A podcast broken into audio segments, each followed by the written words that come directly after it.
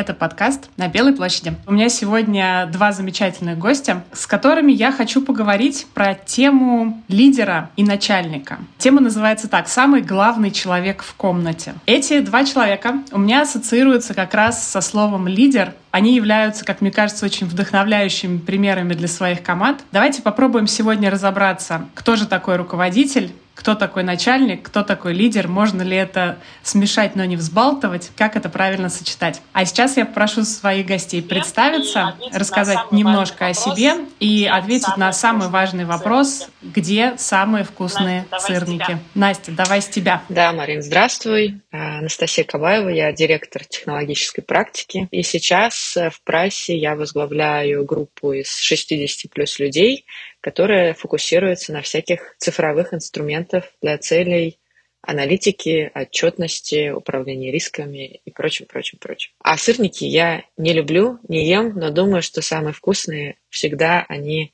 в кофемании на Белой площади. Отдельный тост за кофеманию. Там действительно образцово-показательные сырники уже много лет. Хорошо, тогда я попрошу Арсения представиться. Всем привет. Э, меня зовут Арсений.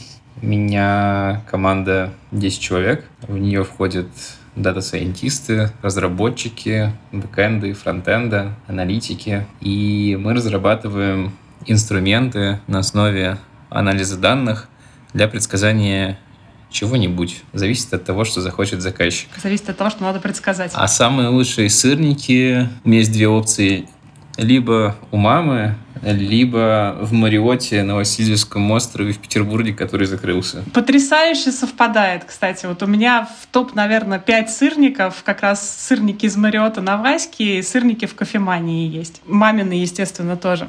Хорошо, давайте тогда начнем немножко копать нашу тему. Первый вопрос, который я хотела вам задать. Я прочитала чудесную книжку, в которой написано, что успех, успех руководителя, он заключается в том, что он на 85% успешный коммуникатор, и на оставшиеся 15 он профессионал своего дела.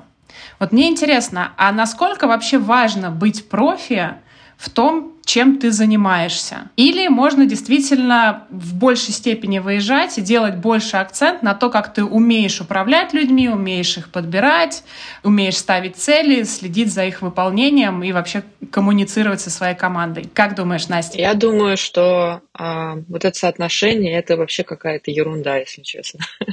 Мне кажется, соотношение должно быть ровно, ровно обратным. Вот я в своей жизненной практике видела много руководителей, которые, ну, были, то, что называется, руководитель-руководитель, да, то есть они, в принципе, не очень понимали, что вокруг них происходит, кто у них чем занимается, как это правильно делать, но при этом были очаровательными людьми, способными там и договариваться правильно и так далее. Но мне кажется, как бы если и ты силен именно в этом, тогда тебе нужно быть не руководителем, нужно быть политиком. А если мы говорим в сферу деятельности все-таки где успех зависит в первую очередь от качества результата, вот лично мне очень сложно представить, э, что можно быть больше коммуникатором и меньше профессионалом. Понятно, что в рамках твоей профессиональной карьеры все меняется и соотношение чуть-чуть меняется, но хочется верить, что, по крайней мере, вот как я воспринимаю лидера, лидер — это в первую очередь профессионал своего дела, который, если его подчиненный вдруг заболел или какие-то проблемы, может сам сесть и обоньки, все,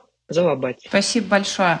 Интересный момент ты затронула по поводу того, что разобраться в том, как работают процессы, да, либо ну, являться специалистом в предметной области. По мере того, как э, ты становишься руководителем, и у тебя появляется команда, у тебя появляются люди, у тебя появляются и обязательства по управлению этими людьми, по коучингу, по помощи. Плюс к этому ты еще должен каким-то образом успевать э, развиваться в своей профессии. Арсений, скажи, пожалуйста, а как ты находишь баланс вот между управлением командой и работой на проектах, чтобы поддерживать свой уровень развития как профессионала? Это вопрос, который очень сложно теоретизировать. Каждый, каждый день он доставляет боль. Ты же практик. Я был инженером, и на самом деле не собирался быть менеджером. Обстоятельства так сложились, и мне предложили попробовать, вроде бы получилось. После этого я начал работать с ребятами как менеджер. Крайне сложно поддерживать свой скилл на том уровне, чтобы оставаться профессионалом. Кроме того, очень важная проблема, что хорошо, если ты, например, был бэкэнд-разработчиком и дальше руководишь только группой бэкэнд-разработчиков, но если ты работаешь в бизнесе, тогда, скорее всего, с ростом команды у тебя будут появляться специалисты смежных областей. И тебе придется принять факт того, что ты не можешь все сделать руками за другого человека. Это проблема, с которой нужно научиться жить. С ней приходится смиряться. Ну, то есть то, что ты не можешь сделать э, все за свою команду. Тут две проблемы. Первое, что ты не можешь э, заменить любого, любого бойца, во-первых. А во-вторых, что э, одна из задач, с которым сталкивается руководитель, например, это оценить э, сложные задачи в условиях, когда ты никогда это руками не делал. Окей. Okay. Интересный момент про то, что появляются разные ребята, которые являются профессионалами там, в своей предметной области. А, Настя, скажи, пожалуйста, вот у тебя большая действительно команда, 60 человек, а там же есть ребята, которые в свою предметную область знают ну, глубже, лучше, чем ты. Вопрос такое, наверное. А насколько сложно на начальных, может быть, этапах, когда ты только становилась руководителем, принимать, что у тебя в команде есть ребята, которые более профессиональны в каких-то вопросах, а, чем, чем ты? И насколько это вообще окей внутренне? И опять же, я тут исключительно про свой опыт. Мне было это очень сложно. То есть э, я такой человек, я привыкла быть самым умным человеком в комнате. Поэтому до момента, когда я была условно там старшим менеджером или менеджером, я всегда была, ну, если не самым умным человеком в комнате, то достаточно умным человеком, и совершенно точно я знала, что ребята, которые со мной работают, они, безусловно, очень компетентные, но я там и знаю больше, и придумать могу лучше, и главное доказать свою позицию, то есть могу, могу лучше, и, наверное, в конечном итоге э, моя точка зрения, она будет превалировать над, над, над их. Да? Сейчас, соответственно, когда я директор, у меня есть старшие менеджеры и менеджеры, которые объективно в том, чем они занимаются, более профессиональны. И для меня, на самом деле, вот период, когда я была старшим менеджером, он был доста- ну, достаточно сложный, потому что я еще внутренне не смирилась с тем, что что э, люди профессиональные меня, мне подчиняются, с одной стороны, а с другой стороны, это было уже очевидно, да, то есть это было очевидно и мне, и, и им. Вот. И мне в этом смысле помогло две вещи.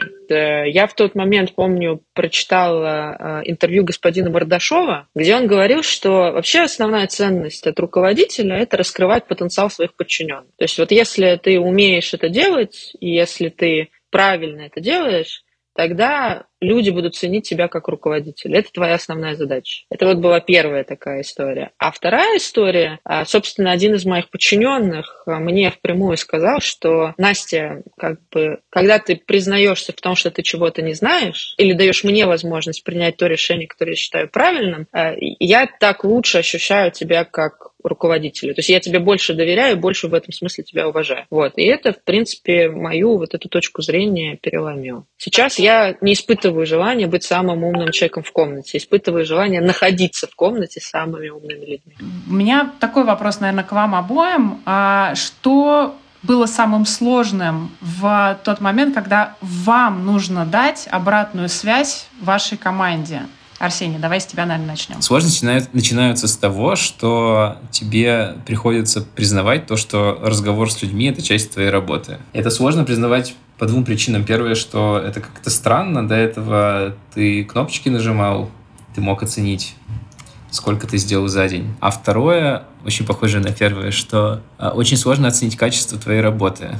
То есть, если ты работаешь инженером, то в конце дня ты можешь как минимум посчитать, сколько строчек кода ты написал, или ты можешь э, оценить, э, там, какую часть приложения ты сделал. А когда проходит день руководителя, в конце дня тебе сложновато оценить, какой value ты вообще принес за сегодняшний день. Твой вопрос был про фидбэк. Эм, все, все было сложно. Вот, например, одна из важных э, техник э, в менеджменте ну, для меня, по крайней мере, это м, проведение тет-а-тетов. Но, тем не менее, когда ты первый раз созваниваешься с человеком, тебе нужно объяснить, что сейчас происходит. Особенно это важно для молодых ребят, которые недавно пришли в компанию. Ну, то есть я помню, что я сидел и думал, вот какой-то текст придумал для того, чтобы говорить. То есть ты так гото- готовился к тет-а-тетам практически как к испытанию? Ну, сейчас это, конечно, гораздо легче все проходит, но да, Это было изначально это было непросто. А интересный вот момент такой ты затронул. А, у меня недавно был разговор. Я как раз тоже разговаривала про тет-а-теты. Мне сказали, ну ты же на тет-а-тетах там проекты обсуждаешь. А я тоже со своей командой, я вообще все обсуждаю. Я могу кошек обсуждать на тет-а-тетах, если это действительно важно в данный момент. Могу обсуждать путешествия, спорт, еду. А о чем вообще на тет-а-тете с человеком можно разговаривать? А я с тобой согласен, что можно говорить о чем угодно. Я позиционирую это так, что это время, принадлежащее в основном сотруднику, когда он может со мной поговорить на любую тему, которую он считает нужным. Иногда это касается рабочих вопросов, прям какие-то задачи мы обсуждаем. Хорошо, а тогда такой вопрос. Настя, э, к тебе. А насколько важно свою команду знать э, вне работы? Чем они увлекаются, чем они живут? Ну, смотря какая задача перед тобой стоит. Если у тебя стоит задача быть их руководителем, ну, наверное, это не очень важно. Если у тебя стоит задача быть их, условно, лидером, то, естественно, фактор личного общения, он ну, как бы начинает, вес его в этом уравнении становится намного выше. Но я бы, наверное, это немножечко по-другому сказала, да, то есть важно не, не просто знать, чем люди увлекаются. У вас с командой, если вы хотите позиционировать себя как их лидер, у вас должен быть совместный опыт. Да? Это должен быть рабочий опыт, то есть вы должны что-то вместе создавать, и вы должны вместе проводить ну, какой-то объем условно своего свободного времени. Хорошо. Я, я знаю, что Арсений а, и его команда, ну, по крайней мере, у нас, мне кажется, чемпионы по внерабочему контексту. Арсений, а расскажи, чем вы с командой занимаетесь, увлекаетесь? Марин, я себя не считаю, не считаю лидером в этой части. Давай сначала попробую дополнить то, о чем говорила Настя. Мы работаем в технологической сфере, и рынок труда в нашей, в нашей сфере, он очень работникоцентрированный сейчас, я бы сказал. То есть предложение работы существенно превышает то, сколько людей могут прийти на эту работу. Поэтому одна из важных частей задач, которая должна быть у руководителя, это чтобы ребятам работать было комфортно. Во-первых, это зависит то, как комфортно работать ребятам, это зависит от команды. Команды бывают разные. Это, в частности, зависит от, от разных людей. Действительно, у меня в команде есть часть ребят, которые, которые например, очень спортивные. Вот кому-то это нужно меньше. А, отвечая на твой вопрос, э, мы... Я очень люблю, например, вейкборд летом. Мы с ребятами, э, с некоторыми чаще, с некоторыми реже ходим на вейк. Иногда ходим покататься на лыжах.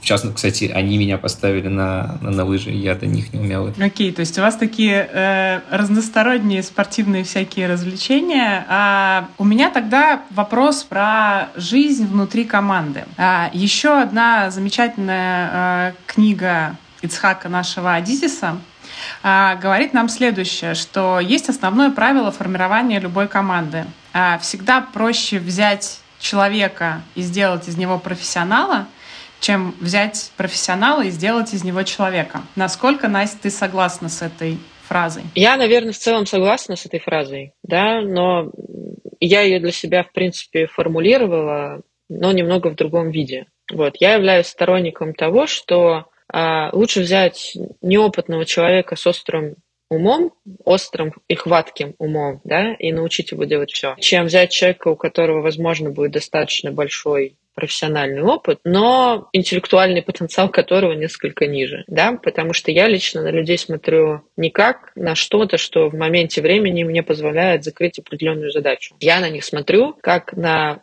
как бы человека, который в горизонте 5 лет, 5, 10, 15, в зависимости от того, насколько серьезную позицию человек занимает, должен занять мое место. Угу, даже так. Ну, да, то есть это, это человек, который, в принципе, через определенное количество времени должен быть способен делать то, что делаю я, желательно лучше. Вот. Поэтому, ну, действительно, э, как бы, качества такие общечеловеческие, да, они в данном случае превалируют над э, знанием базовой теории. Скажи, пожалуйста, правильно ли я понимаю, что у тебя в команде э, ну, большая часть каких-то таких молодых начинающих сотрудников, и ты их выращиваешь уже в своем коллективе и в некой своей атмосфере. И своей культуре, я бы сказала. Да, своей я культуре, их выращиваю, да. раз уж мы говорим о том, что выращивают, культура — это правильное слово. Да, я выращиваю их в своей культуре. Когда ребята уходят из команды. Как ты это воспринимаешь? Я это воспринимаю хорошо. Вот. Я считаю, что цель каждого человека — это максимально раскрыть свой жизненный потенциал, будь то в профессии, в личной жизни, в спорте, как бы везде, да. И если человек уходит, и ему от этого лучше, да, то есть он в полной мере позволит этот уход ему себя реализовать, я могу только порадоваться. Здорово. Ну, на самом деле, да, это такое э, очень частое чувство, когда ты берешь э, классных ребят в команду, ты с ними работаешь, тебе с ними хорошо, а потом кто-то из них уходит, э, появляется такая внутренняя светлая грусть. Тебе очень радостно за человека, что он двигается дальше, и очень грустно за себя, потому что ты остаешься без э, э еще одного классного человека внутри команды. Арсений, а ты как отбираешь э, людей в свою команду? Чем ты руководствуешься? Я где-то прочитал фразу, э, что в команду нужно отбирать людей, которых ты хотел бы обнять. Мне она очень понравилась. Конечно, на входе очень сложно понять, хочется ли тебе обнять человека, но нету рецепта, как отобрать человека. Не знаю. Хочется ответить никак. Тут проблема в том, что каждый раз, когда тебе нужно опубликовать вакансию, ты держишь в голове то, что этот человек должен решать какой-то круг задач. Но на самом деле то, как ты мыслишь этого человека, этого пока не существующего человека у себя в команде, э, гораздо сложнее сформулировать, э, чем какие-то вот эти хардскиллы. Поэтому, естественно, есть отбор по хардскиллам, и большая часть людей не проходит по, по этому признаку, к сожалению. А дальше разговариваешь с человеком и примерно прикидываешь, этот человек мэчится с твоей командой или не мэчится. То есть Очень впишется, впишется он внутрь, это на уровня ощущений. Даже не впишется. Даже впишется, впишется это не близкое, не близкое слово. Ой, я услышала тут у, у молодого поколения, они говорят, «Э, мне это не резонирует. Мне очень нравится. А, не знаешь, мне очень нравится, когда меня спрашивают, кем у тебя работает какой-то человек, там, кем у тебя работает Иван. Я говорю, Иван работает Иваном. А, и когда, в частности, тем вы обсуждали, что когда человек уходит, вот э, этого человека невозможно заменить. Он был, он работал собой. Ты можешь взять другого человека, который будет работать тоже собой, он будет не хуже, но это будет другой человек, который по-другому будет вписываться в эту команду. И вот это вот ощущение того, кто а, впишется впишется в команду, а кто нет, это вот, вот чувствуешь ты вот это место, куда встроится этот человек, или не чувствуешь. Если не чувствуешь, тогда не стоит брать этого человека. Скажи, пожалуйста, а, а раньше была такая теория, что а, в своей команде и в людях, с которыми ты работаешь, которыми ты руководишь, надо обязательно э, развивать их слабые стороны, чтобы команда была сильнее. Теперь идея другая, что надо у каждого человека, с которым ты работаешь, развивать его сильные стороны, а слабые просто не трогать. Вот. Ну, а скажи, пожалуйста, что ты думаешь на, на этот счет? Я думаю, что не надо какой-то общий знаменатель в этом вопросе подводить. Это очень зависит от э, человека. Есть люди, которые в процессе работы хотят изменить там, вектор своего развития, и тогда можно говорить о том, что да, мы начинаем развивать их слабые стороны. Другие люди более матерые приходят, и они знают, чего, чего они хотят. И когда ты развиваешь профессионала, ну, он развивает, конечно, свои слабые стороны, но это такое, такое какое-то узкое направление, что на самом деле там достаточно силен. Поэтому от человека к человеку зависит. Сложно теоретизировать на по этому вопросу. А, а тогда у меня такой вопрос, э, Настя, наверное, к тебе. А как ты считаешь, а, вот если сказать там топ-3 качества софт-скилла, которые должны быть у лидера? Интеллект, умение вовремя замолчать, умение не судить людей по их самым плохим поступкам и самым плохим качествам. Ну, то есть умение видеть и оценивать человека по тому, когда он ведет и делает что-то хорошее. Да? То есть вот, вот его потенциал, и поэтому его нужно судить и в соответствии с этим к нему относиться. Окей, а Арсений, а ты как считаешь? Согласен с Настей.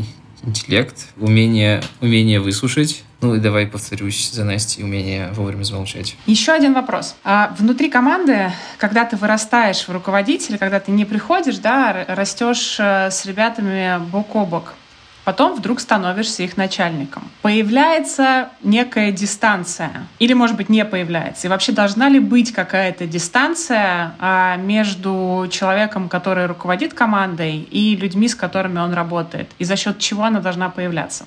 Настя, к тебе вопрос. На самом деле очень хороший вопрос. У меня отношение к этому вопросу менялось в течение моей жизни. А, причем менялось на, не хочу сказать, диаметрально противоположное, но достаточно существенно. То есть, когда я была, мне кажется, менеджером, я ну, для себя как-то вывела вот эту формулу, я про себя называю сакрализация власти.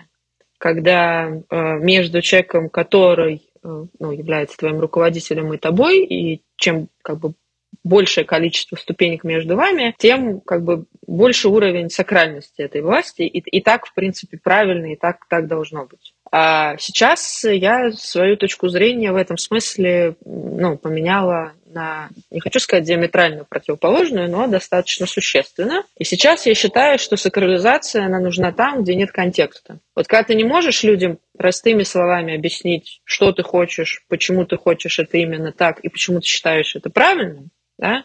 даже если они с тобой будут не согласны, вот тогда тебе нужно подавать это с каким-то флером, флером сакральных знаний, которые на самом деле у тебя нет. А, ну, и чтобы они как бы в эту историю поверили, да, то есть чтобы, чтобы мысль, которая за этим стояла, ну, Настя, она как бы взрослая, она профессионал, она разберется.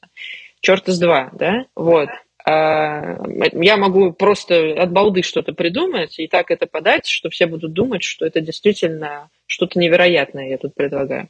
Поэтому сейчас, э, как я сказала, мне, в принципе, дистанция кажется не самым правильным. Она естественным образом возникает, но скорее не потому, что я начальник, а просто потому, что мне несколько больше лет. И есть, на самом деле, второй момент, который очень важен. Э, я очень искренне верю в то, что команда должна быть саморегулируемая. Что я под этим подразумеваю? В любом обществе, условно, если у тебя есть свободная пресса, э, всегда найдется человек, который будет тебя критиковать хорошо это, плохо, да, но будет какая-то альтернативная точка зрения. Общество, в том числе команда, должна быть саморегулируемая. То есть должны быть механизмы и институты, чтобы мое поведение, если оно не отвечает нормам и интересам, кто-то отрегулировал. И внутри моей команды нет человека, кто бы мог это сделать.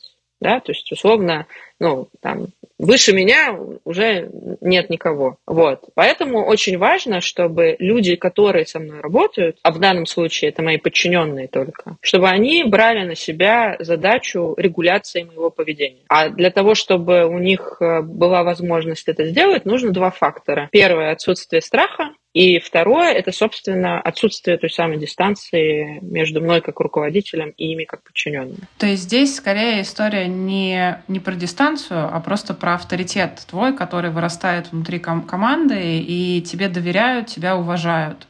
Вот. Но при этом не бояться к тебе прийти и в том числе что-то сказать, что человек, например, не устраивает в твоем руководстве. Тут, Марина, очень разделяю, если честно, два понятия. То есть авторитет – это то, что ты доказываешь каждый день своими деяниями, неважно на какой позиции. И это то, что сопровождает тебя вне зависимости от того, какую позицию ты занимаешь. Сложно приобрести, легко потерять. Вот. Это, это как бы одна история. Она, на мой взгляд, к дистанции вообще не имеет никакого отношения. Я говорю именно про свою формальную позицию внутри компании. Да, то есть я формально отвечаю за определенные вещи. Мне там дана определенная власть. Вот эту власть, ее нужно как-то регулировать. Да? То есть у, у всякого человека может крышак поехать от того, а, как бы, какие полномочия ему даны. И должна быть система, которая это регулирует. Вот э, в случае с э, как бы неформальным, ну, консалтерским обществом, да, где у нас все, ну, у нас нету там, четких инструкций, у нас не жесткая структура подчинения, проектной работы и так далее. Вот в случае, если ты в такой профессиональной среде существуешь, естественным регулятором ну, как бы являются твои подчиненные.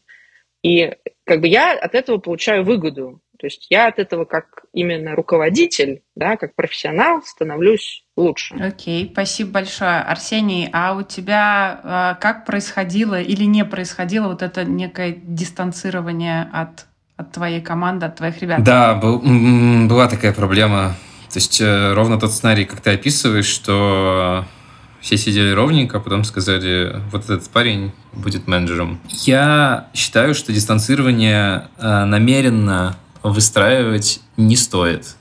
Если ты выстраиваешь дистанцию между собой и своей командой, это значит, что у тебя проблемы. Это значит, что тебе нужна эта дистанция для того, чтобы о чем-то поговорить со своей командой, с, конкретными ребятами. Эта дистанция является твоим а, рычагом давления в каких-то вопросах. Если ты знаешь, что ты с любым человеком в своей команде можешь поговорить на любую тему, тогда эта дистанция не нужна. У меня такой вопрос. Настя, наверное, а, к тебе, потому что я видела твоих ребят, а, ну, то есть они действительно младшие. Скажи, пожалуйста, а ты видишь какое-то отличие поколения 20 лет от поколения 30? А, ну, конечно, вижу. Ну, то есть и они видят, и все, я думаю, видят.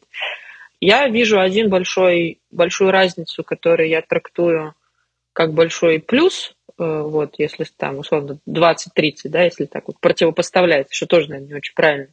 Вот, я все-таки за то, чтобы люди комплементарно друг друга там дополняли и усиливали. Вот, но если условно поставить воображаемого юношу 22 лет и воображаемого юношу 32 лет, да, то в целом люди, которым за 30, они куда более, ну, на мой взгляд, ответственны, но в смысле не рассеяны. То есть вот э, то, что я часто вижу у совсем молодых ребят, да, то есть э, у них, э, у них нету привычки вот к этой самодисциплины, которая на самом деле в карьере очень сильно помогает. Да? То есть они много знают, многим интересуются, но нету вот этой привычки да, там, структурировать э, свою, свой день, свою жизнь, свою работу для того, чтобы э, постепенно идти к какому-то результату. И, в принципе, вот если даже сравнивать, да, я могу попросить условного 30-летнего парня что-то сделать. Он может забыть, но когда он мне будет говорить о том, что он забыл, э, у него будет слышно явное раскаяние да, в том, что он это сделал. То есть он, он будет чувствовать, что он кого-то подвел. Вот. А если говорить с 20-летними, то есть скажу, я забыл. Ну, то есть для них это как бы норма такая, что, что они что-то забыли, не сделали и так далее. Опять же, это как бы неплохо и нехорошо, это просто просто как вот у них голова работает, да? Но при этом, естественно, с этим связаны большие плюсы, там, возможность быстро и достаточно легко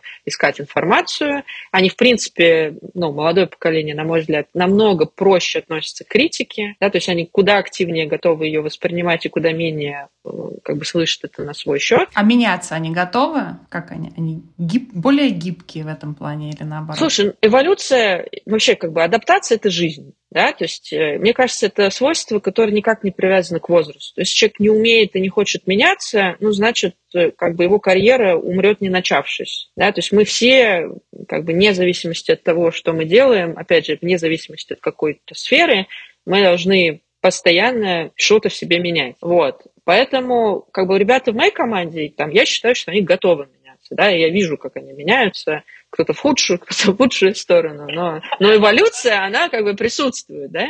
Из основного, вот чем, почему мне, в принципе, нравится с ними работать, с ними, конечно, ну, проще. Ну, то есть у вас есть такое английское слово easy, вот они easy, да, то есть э, они легче относятся к неудачам, что большой плюс, они легче относятся к победам, что тоже большой плюс. И вот такое как непоротое поколение, в общем, которое выросло в, в период э, экономического подъема. Арсений, а скажи, пожалуйста, ты видишь, э, видишь ли ты какую-то разницу между, между ребятами, там, условно, твоего еще не преодолевшего 30, но тем не менее возраста, и теми, кто, например, сейчас начинают карьеру, приходят к тебе, условно, там, например, интернами? Люди очень разные выдать какое-то обобщение на эту тему мне крайне сложно. А, конечно же, есть факторы, которые влияют именно на поколения. Ну, допустим, поколение наших родителей, их самая активная часть э, жизни выпала на перестройку, что повлияло, конечно, кардинальным образом на развитие общества в тот момент. А поколение, которое там родились в 2000-х годах, как Настя говорила, что оно, роди...